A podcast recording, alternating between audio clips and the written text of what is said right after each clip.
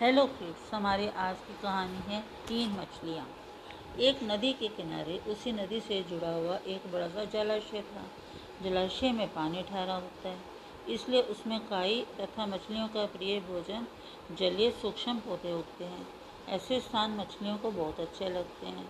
उस जलाशय में भी एक नदी में बहुत सी मछलियाँ आकर रहती थी। अंडे देने के लिए तो सभी मछलियाँ उस जलाशय में आती थी। वह जलाशय लंबी घास और झाड़ियों के द्वारा घिरा होने के कारण आसानी से नज़र नहीं आता था। उसी में तीन मछलियों का झुंड रहता था। उनके स्वभाव अलग थे। अन्ना संकट आने के लक्षण मिलते ही संकट टालने का उपाय करने में विश्वास रखती थी। प्रत्यु कहती थी कि संकट आने पर ही उससे बचने का प्रयास करो। यदि का सोचना था कि संकट को टालने या उससे बचने की बात करना बेकार है करने कराने से कुछ नहीं होता। जो किस्मत में लिखा है, वह होकर रहेगा। एक दिन शाम को मछुआरे नदी में मछलियाँ पकड़कर घर जा रहे थे।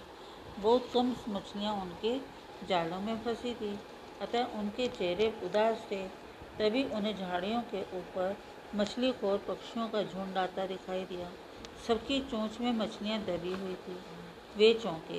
एक ने अनुमान लगाया, दोस्तों, लगता है झाड़ियों के पीछे नदी से जुड़ा जलाशय, जहाँ इतनी सारी मछलियाँ पल रही हैं। मछुआरे खुश होकर झाड़ियों में से होकर जलाशय के तट पर आ निकले और ललचाई नज़रों से मछलियों को देखने लगे। एक मछुआरा बोला, आहा, इस जलाशय में तो मछलियाँ भरी पड़ी हैं। आज तक हमें इसका पता ही नहीं लगा। यहाँ हमें ढेर सारी मछलियाँ मिलेंगी दूसरा बोला, तीसरे ने कहा, आज तो शाम होने वाली है। कल सुबह ही आकर यहाँ जाल डालेंगे। इस प्रकार मछुआरे दूसरे दिन का कार्यक्रम बनाकर चले गए। तीनों मछलियों ने मछुआरों की बात सुन ली थी। अन्ना मछली ने कहा, साथियों, तुमने मछुआरों की बात सुन ली?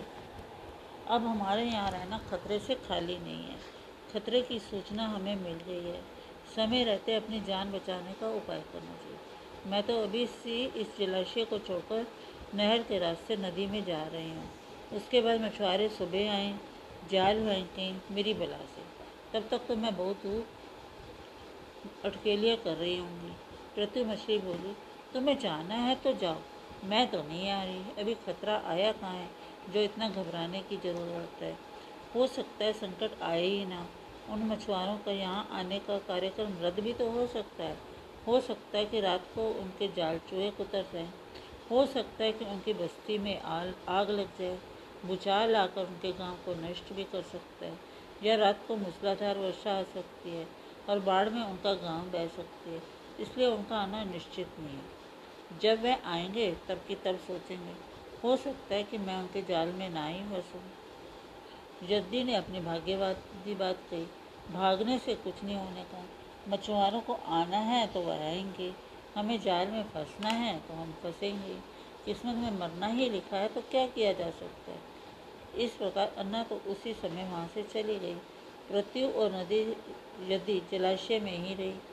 सुबह हुई तो मछुआरे अपने अपने जाल लेकर आए और लगे जलाशय में जाल फेंकने और मछलियाँ पकड़ने के लिए।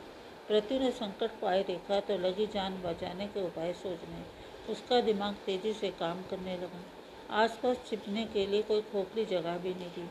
तभी उसे याद आया कि उस जलाशय में काफ़ी दिनों से एक मरे हुए ऊद बिलाव की लाश तैरती रहती है। वह उसके बचाव के काम आ सकती है। जल्दी उसे वह लाश मिल गई। लाश सड़ने लगी थी। प्रति लाश के पेट में घुस गई और लड़ सड़ती हुई लाश की सड़ान अपने ऊपर लपेट कर बाहर निकली। कुछ ही देर में एक मछुआरे के जाल में प्रत्यु फंस गई। मछुआरे ने अपना जाल खींचा और मछलियों को किनारे पर जाल से पलट, उलट दिया। बाकी मछलियाँ तो तड़पने लगी, परंतु जो प्रत्यु थी, वो दम साध कर मरी हुई मछली की तरह पड़ी रही। मछुआरे को सड़ान का भपका लगा तो मछलियों को देखने लगा। उसने निश्चल पड़ी मृत्यु को उठाया और सोंगा आग ये तो कई दिनों की मरी मछली है, सड़ चुकी है। ऐसे बड़बड़ा कर बुरा समूह बनाकर उस मछुआरे ने पृथ्वी को जलाशय में फेंक दिया। पृथ्वी अपनी बुद्धि का प्रयोग कर संकट से बच निकलने में सफल हो गई थी।